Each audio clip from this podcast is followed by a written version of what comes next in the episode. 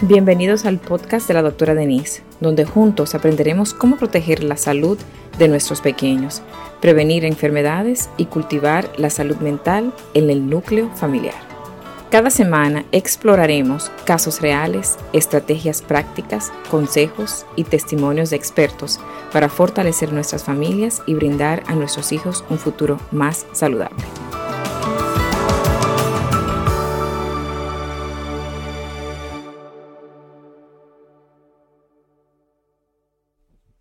Caso de hoy. Niño de 8 años que estaba en la sala de espera, acostado, tosiendo, acostado como en, todas las sillas, en dos o tres sillas, tosiendo.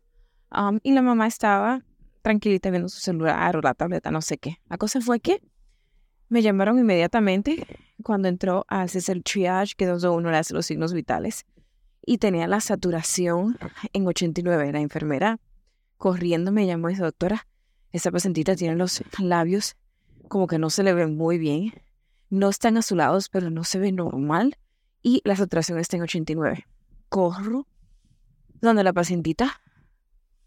Y la señora está sentada al lado de la pacientita que está yéndose de ladito. Saturación en 89. Y la señora ni inmutada estaba. Perfecto. La paciente taquicárdica en 150 y algo saturación en 89 y tosiendo.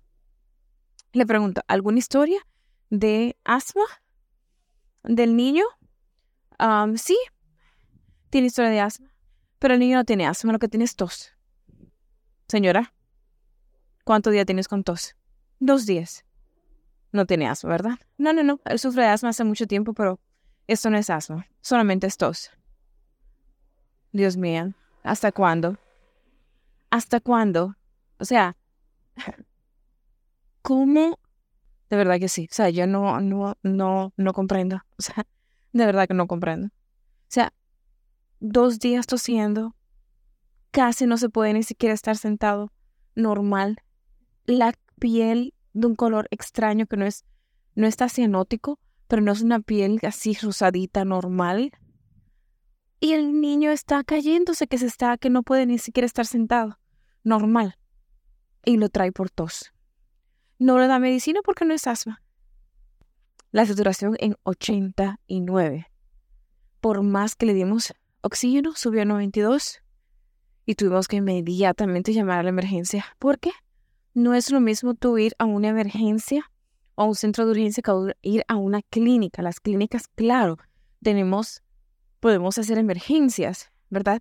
Pero la emergencia es rápida, pero no tenemos todo, todo, todo para poder seguir eh, darle el mantenimiento, ¿verdad? Entonces, claro, le di oxígeno, le di albuterol, pero llamamos al 911 para que inmediatamente viniera y se lo llevara a una emergencia para que pudiera darle todo lo que tenía que darle. Gracias a Dios que en ese momento yo estaba ahí, no es por nada, pero como soy intensivista sé qué hacer.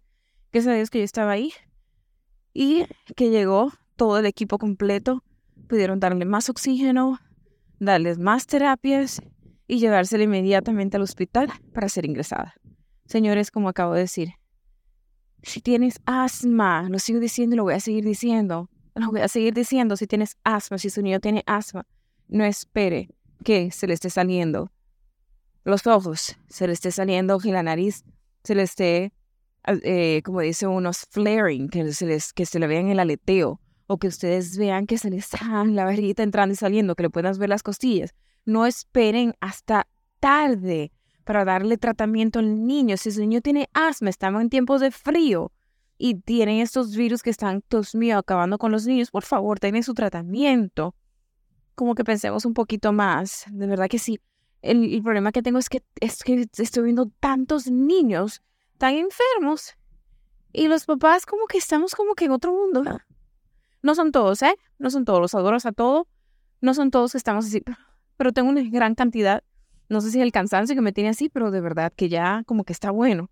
Como que aprendamos un poquito de los, de los errores que estamos cometiendo y ayudemos a nuestros niños porque es la vida de nuestros hijos y es oxígeno en el cerebro, ¿verdad? Que si falta oxígeno en el cerebro, caramba, nuestros niños pueden tener después problemas neurológicos graves. O sea que por favor ayudemos a nuestros niños un poquito más. o un poquito más. De verdad que no sé cuántos casos vi hoy, ese fue uno de los que más me conmovió por la actitud y cómo llevar a un niño. Claro, si tenemos que llevarlo a la emergencia al primer centro, lo llevamos y, claro, buscamos ayuda, pero llevarlo a, a una clínica y esperar en la sala de, de espera sin decir nada, tranquila, como si no pasara nada con el niño. Tengamos un poquito más de conciencia. Gracias por acompañarnos en otro episodio del podcast de la doctora Denise. Espero que hayas encontrado información y recursos para proteger la salud de tus hijos y fortalecer los lazos familiares. Si te ha gustado este episodio, no olvides compartirlo, suscribirte y dejarnos tus comentarios. Tu participación es fundamental para nosotros.